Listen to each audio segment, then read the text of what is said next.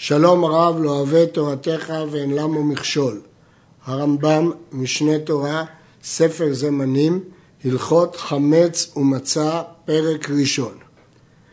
הלכות חמץ ומצה, יש בכללן שמונה מצוות. שלוש מצוות עשה וחמש מצוות לא תעשה, וזהו פרטן. א', שלא לאכול חמץ ביום ארבעה עשר מחצות היום ולמעלה. ב', להשבית שאור בארבעה עשר. ג', שלא לאכול חמץ כל שבעה. ד', שלא לאכול תערובת חמץ כל שבעה. ה', שלא ייראה חמץ כל שבעה. ו', שלא יימצא חמץ כל שבעה. ז', לאכול מצה בלילי הפסח. ח', לספר ביציאת מצרים באותו הלילה. וביאור מצוות אלו בפרקים אלו. נזכיר, אלה לא המצוות היחידות שיש בפסח. ראשית, פסח הוא גם יום טוב, ולכן ישנן המצוות שקשורות לכל יום טוב, שמנינו אותם בהלכות שביתת יום טוב. שנית, יש קורבן פסח, אבל זה הרמב"ם מנה בנפרד בהלכות קורבן פסח. פה הרמב"ם מנה רק את הלכות חמץ ומצה. נשים לב לעוד כמה פרטים. המצווה שלא לאכול חמץ ביום 14 מחצות היום ולמעלה היא מצווה שונה מלאכול, מלא לאכול חמץ כל שבעה, כיוון שהדינים שלהם הם שונים כפי שנראה בהמשך. נוסף לכך, המצווה שלא לאכול חמץ והמצווה שלא לאכול תערובת חמץ היא שונה כי הדינים שלהם שונים. נשים ליבנו שהרמב"ם מנה את לא ייראה ולא יימצא כשתי מצוות שונות והסיבה היא מפני שדיניהם שונים כפי שנראה בהמשך. המשמעות של ייראה והמשמעות של יימצא היא שונה. לאכול מצה הרמב"ם פוסק רק בלילי הפסח. בשאר ימי הפסח רשות כפי שהתלמוד לומד. נלמד, לספר ביציאת מצרים, הרמב"ם מונה אותה כמצווה מיוחדת, למרות שיש הלכה לזכור את יציאת מצרים בכל יום, אבל כאן יש מצווה מיוחדת של סיפור יציאת מצרים. זה לא מצווה של זכירת יציאת מצרים, אלא סיפור יציאת מצרים, וזאת מצווה מיוחדת בלילי הפסח. הלכה א', כל האוכל כזית חמץ בפסח, מתחילת ליל חמישה עשר עד סוף יום אחד ועשרים בניסן, במזיד חייב כרת, שנאמר ככל אוכל חמץ ונכרתה. בשוגג חייב קורבן חטאת קבועה, אחד האוכל ואחד הממחה ושותה. נשים לב, עונש כרת הוא רק על מי שאוכל חמץ בפסח עצמו, חמץ ובפסח. מה זה בפסח? מתחילת ליל חמישה עשר עד סוף אחד ועשרים. איסורים אחרים של אכילת חמץ אינם בכרת.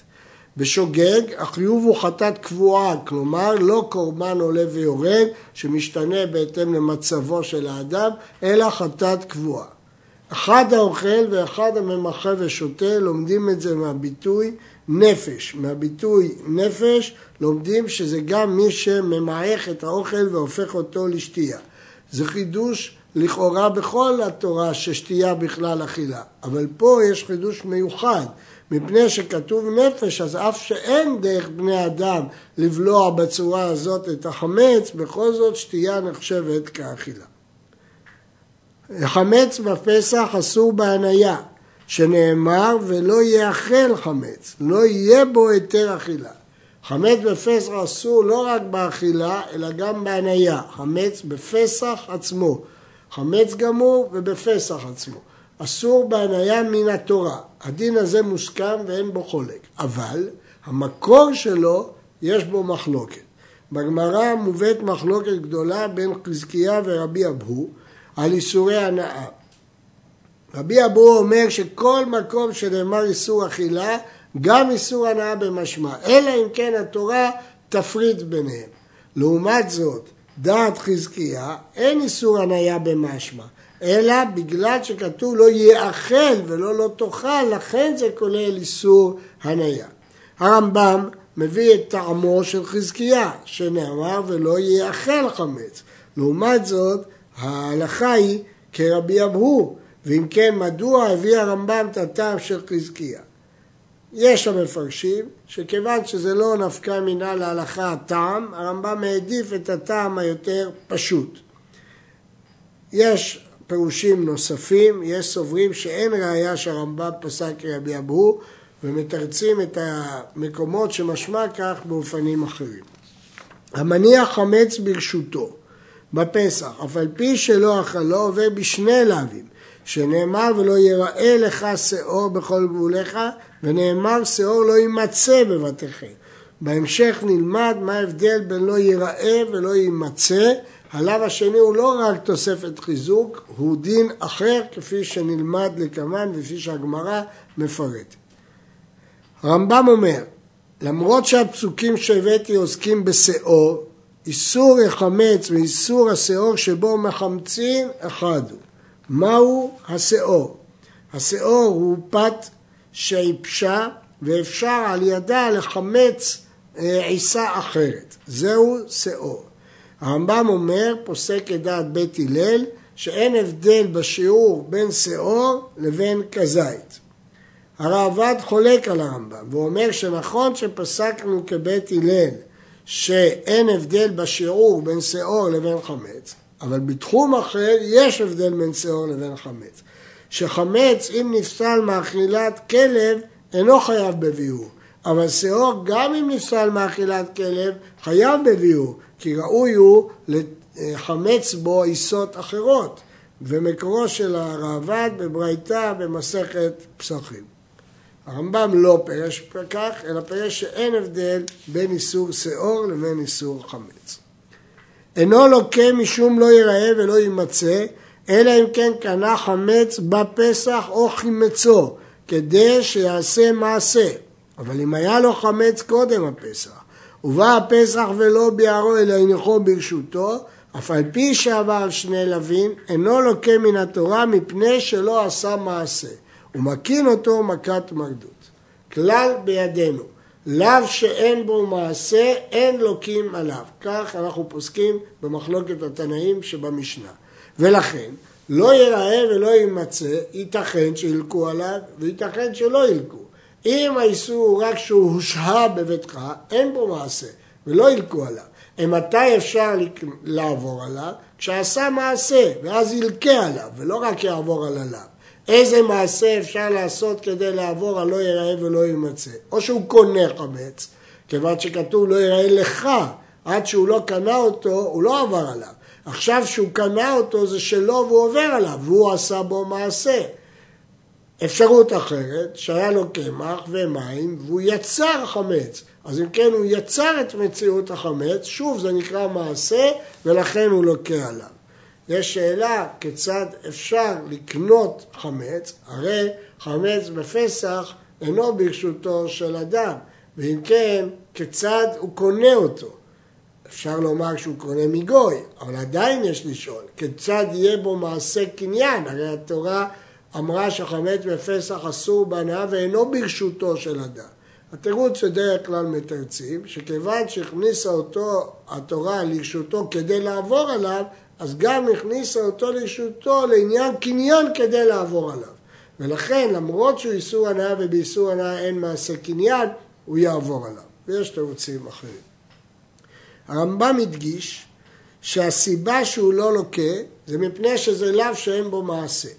הרבה שואלים על הרמב"ם, שלכאורה מפורש בגמרא בפסחים בדף צדיק ה', שחמץ זה לאו הניתק לעשה. כי כתוב לא ייראה וכתוב תשביתו, ואם זה אליו הניתק לעשה לא לוקים עליו. וכיצד כותב פה הרמב"ם שאם הוא יעשה מעשה הוא ילקה. ראשית יש להעיר שגרסת רבנו חננאל בגמרא לקמן היא לא לאו הניתק לעשה, אלא לאו שאין בו מעשה, כדברי הרמב"ם. אבל אלה שגרסו בגמרא לאו שניתק לעשה, תרצו. תרץ רבי חיים מבריסק שהמונח תשבית הוא יכול להיות מנתק את הלאו רק אם יש קשר מהותי ביניהם. דהיינו, לשיטת רבי יהודה, שאין ביאור חמץ אלא שרפה, אם כן, כיוון שאתה צריך לעשות פעולה אקטיבית בחמץ, זה מנתק את הלאו, זה לאו הניתק לעשה. וסוגיית הגמרא בצדיקי היא אליבא דרבי יהודה. אבל הרמב"ם פסק שביאור חמץ השבתתו בכל דבר, לאו דווקא, כלומר, אין פה פעולה אקטיבית, אלא העיקר שלא יהיה לך חמץ, אז אין כוח לעשה כזה לנתק את הלאו. חמץ שעבר עליו הפסח, אסור בהניה לעולם, ודבר זה קנס מדברי סופרים, פני שעבר על בל ייראה ובל יימצא, אסרו, ואפילו הניחו בשגגה ובאונס, כדי שלא יניח אדם ברשותו חמץ עד שיהנה בו אחר הפסח. אחר הפסח אין איסור מהתורה של חמץ, כך פוסק הרמב"ם, אבל חכמים גזרו, כנסו. מדוע? כדי שלא ישאיר אצלו פסח. וגם אם הוא עשה בשוגג, כפי שכותב הרמב"ם, אה, או באונס, כנסו. מפני שעבר על בל ייראה ובל יימצא, זהו קנס מדברי סופרים. האם הקנס הוא רק על חמץ שלו, או גם על חמץ של אחר? יש מחלוקת בדבר. הרמב"ם בפירוש המשנה אומר, אם היה החמץ שלו כנסינן לה, משמע דווקא על חמץ שלו. הר"ן חולק ואומר שהקנס חל גם על אחרים. הלכה ה' חמץ שנתערב בדבר אחר בפסח, בין במינו, בין שלא במינו, הרי זה אוסר בכל שהוא. ישנה מחלוקת המוראים, האם חמץ בפסח אוסר בכל שהוא, שיטת הרמב"ם, כמו הרבה ראשונים, שחמץ שנתערב בדבר אחר בפסח, אוסר בין במינו, בין שלא במינו. מדוע? מדוע הוא לא מתבטל? מדוע הוא אוסר בכל שהוא? מדוע הוא לא מתבטל בשישים? מסביר הרמב"ם בהלכות מאכלות אסורות ט"ו ט' מפני שזה דבר שיש לו מתירים כי הרי החמץ אחר הפסח מותר. מהתורה אין איסור בחמץ אחר הפסח. ולכן בתערובת הזאת הדבר, היא דבר שיש לו מתירים ודבר שיש לו מתירים לא מתבטל. טעם אחר כותב הרמב"ם, שהתורה החמירה בחמץ יותר משאר איסורים. מה הדין? בחמץ שלא יתערב בפסח, יתערב לפני הפסח, משש שעות ומעלה, מערב פסח בחצות. הרמב"ם הזכיר פה דווקא שיתערב בפסח, אבל מה הדין אם יתערב משש שעות? הרמב"ם אוסר פני שגם אה, המגיד משנה סובר שהרמב"ם אוסר, פני שהוא דבר שיש לו מתירים. אבל הכסף משנה חולק ואומר אמרנו שמין בשאינו מינו הטעם שאינו מתבטל בפסח הוא מפני שיש בו חומרה יתרה. החומרה היתרה היא רק בפסח עצמו אם הוא נתערב. אבל אם הוא נתערב לפני כן הוא בטל בשישים ומותר לאכלו לפני כניסת החג. הדיון הזה של ביטול חמץ תלוי בסוגיות רבות ובפוסקים רבים ולמעשה יש לעיין בשולחן ערוך במקום. חמץ של ישראל שעבר עליו הפסח, אף על פי שהוא אסור בהניה, אם נתערב בין במינו בין שלא במינו, הרי זה מותר לאוכלו אחר הפסח, שלא כנסו ועשו אלא בחמץ עצמו, אבל התערובת מותרת באכילה לאחר הפסח. לשון הרמב"ם פה, שלא גזרו חמץ שעבר על הפסח, אלא רק על חמץ עצמו ולא על תערובת חמץ. אבל המגיד משנה מוכיח מהרמב"ם לקמן, שאם הוא ישהה תערובת חמץ בפסח, הוא כן עובר עליו, כן כנסו עליו, שלא לאכלו. ורק אם הוא יתערבב, אז לא כנסו. אבל מלשון הרמב"ם פה משמע שלא כנסו ואסרו אלא בחמץ עצמו, ונדון בדבר הזה באריכות אה, לקמן. ו. אין חייבים כרת אלא על אכילת עצמו של חמץ, אבל עירוב חמץ, כגון כותח הבבלי ושחר המדי וכל הדומה להם מדברים שהחמץ מעורב בהם, אם אכלם בפסח לוקה ואין בו כרת. שנאמר כל מחמצת לא תאכלו. במה דברים אמורים? שאכל כזית חמץ בתוך התערובת בכדי אכילת שלוש ביצים הוא שלוקה מן התורה. אבל אם אין בתערובת כזית בכדי אכילת שלוש ביצים, אף על פי שאסור לו לאכול, אם אכל אינו לוקה אלא מכת מרדות.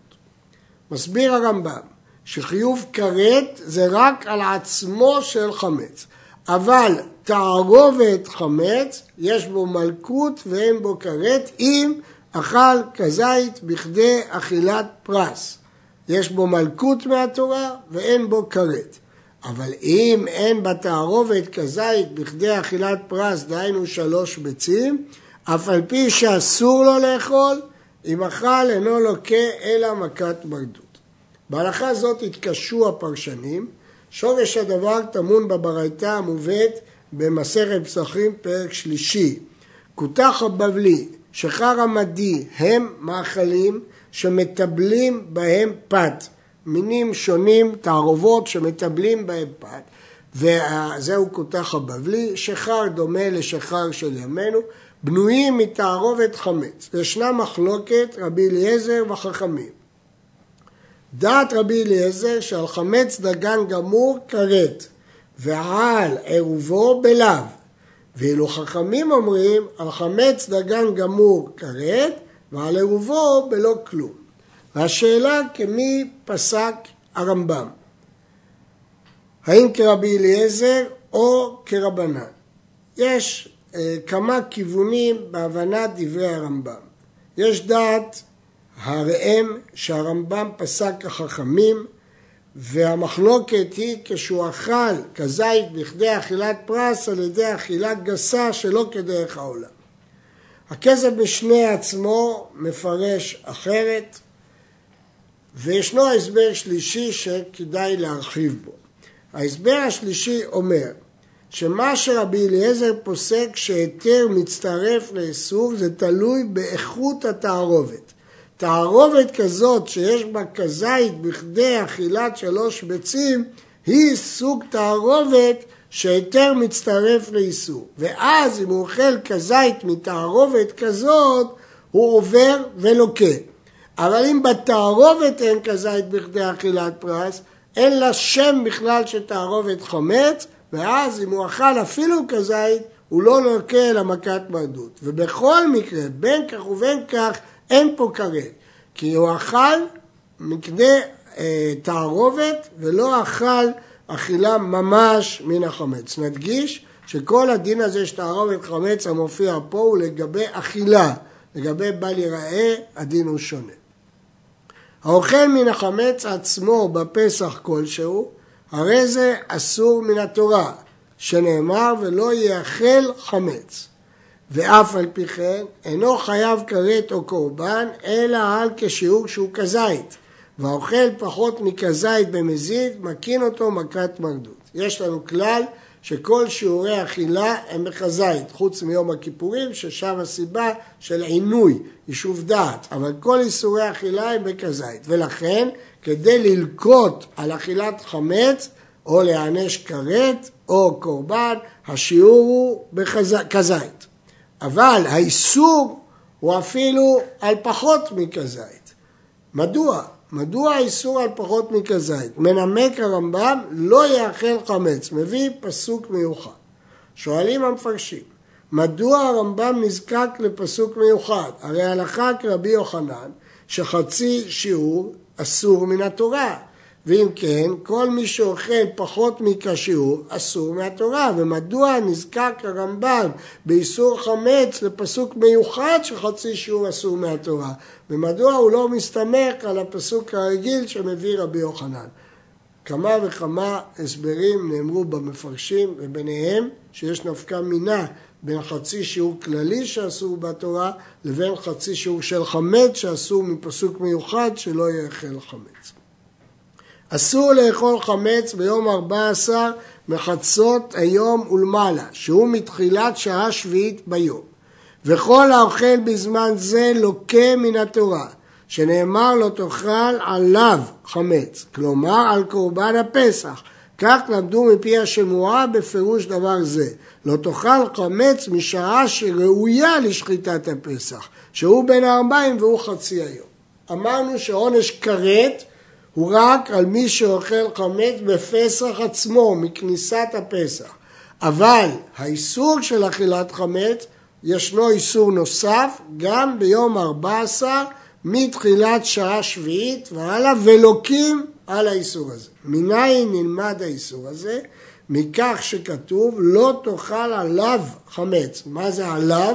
על קורבן פסח. ולמדו מפי השמועה פירוש דבר זה שהאיסור הוא מן התורה.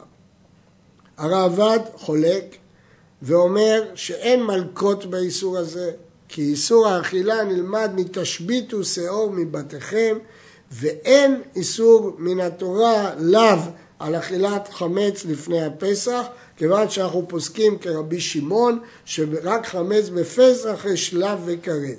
אבל לפני הפסח בלא כלום, כלומר אין גם מלכות, זה דעת הרעב"ד, בעל המאור והרמב"ן ואחרים. אבל הרמב"ם לא סובר כך, הרמב"ם סובר שלוקה, ואין לזה קשר לרבי שמעון, כי יש פה לאו נפרד. נשים לב לדגש של הרמב"ם, לא תאכל חמץ משעה שראויה לשחיטת הפסח. כלומר, גם אם בפועל אין היום קורבן פסח, אבל האיסור נשאר. כי לא תאכל עליו, לא הכוונה דווקא כששחטו פסח, אלא שעה שראויה לשחוט פסח. אם כן, משעה שביעית והלאה לוקים, אבל אין כרת. ואסרו חכמים לאכול חמץ מתחילת שעה שישית, חכמים הוסיפו איסור שעה כדי שלא ייגע באיסור תורה, כדי שלא יגיע לאיסור שעה שביעית שהוא איסור תורה. ומתחילת שעה שישית יהיה החמץ אסור באכילה ובהניה, מדברי חכמים. שעה שישית מדברי סופרים, ושאר היום משביעית ומעלה מן התורה. אם כן, חכמים הוסיפו שעה מדברי סופרים שהוא אסור באכילה ובהניה. ממשיך הרמב"ם, שעה חמישית אין אוכלים בחמץ, גם בה לא אוכלים. מדוע? גזירה משום יום המעונן, שמא יטעה בין חמישית ושישית, ואינו אסור בהניה משעה חמישית. כלומר, חכמים הוסיפו עוד שעה, אבל רק לאיסור אכילה ולא לאיסור הניה. השעה הזאת היא שעה חמישית, גזירה משום יום המעונן שיטעה בין חמישית לשישית. רבים מקשים על הרמב"ם, והרמב"ם עצמו נשאל, הרי בגמרא כתוב שהחשש שיטעו מחמישית לשביעית ולא מחמישית לשישית. עונה הרמב"ם בתשובה, מה שנזכר בהלכות הריף, שמא ייתה מן חמישית לשביעית, הוא האמת, והוא מאמר התלמוד. וזכרתי אני דבר הנופל לרוב, והוא חילוף שעה בשעה שאחריה, בהיות שכוונתי בכל החיבור הזה להקריב הדינים אל השכל או אל דרך הרוב. למרות שבאמת הטעם הוא לא לטעות מעוד שעה חמישית לשעה שביעית, כיוון שבדרך כלל הטעות היותר מצויה היא בין שעה חמישית לשעה שישית, וכיוון שאין נפקא מינה להלכה מהטעם, הרמב"ם מוסיף משלו טעם להלכות כדי שהדבר יהיה יותר ברור, למרות שהגמרא אמרה שהגזרה בין חמישית לשביעית. הלמדת שמותר לאכול חמץ ביום ארבע עשר עד סוף שעה רביעית, ואין אוכלים בשעה חמישית אבל נהנים בו, והאוכל בשעה שישית מקין אותו מכת מרדות, והאוכל מתחילה שעה שביעית לוקה.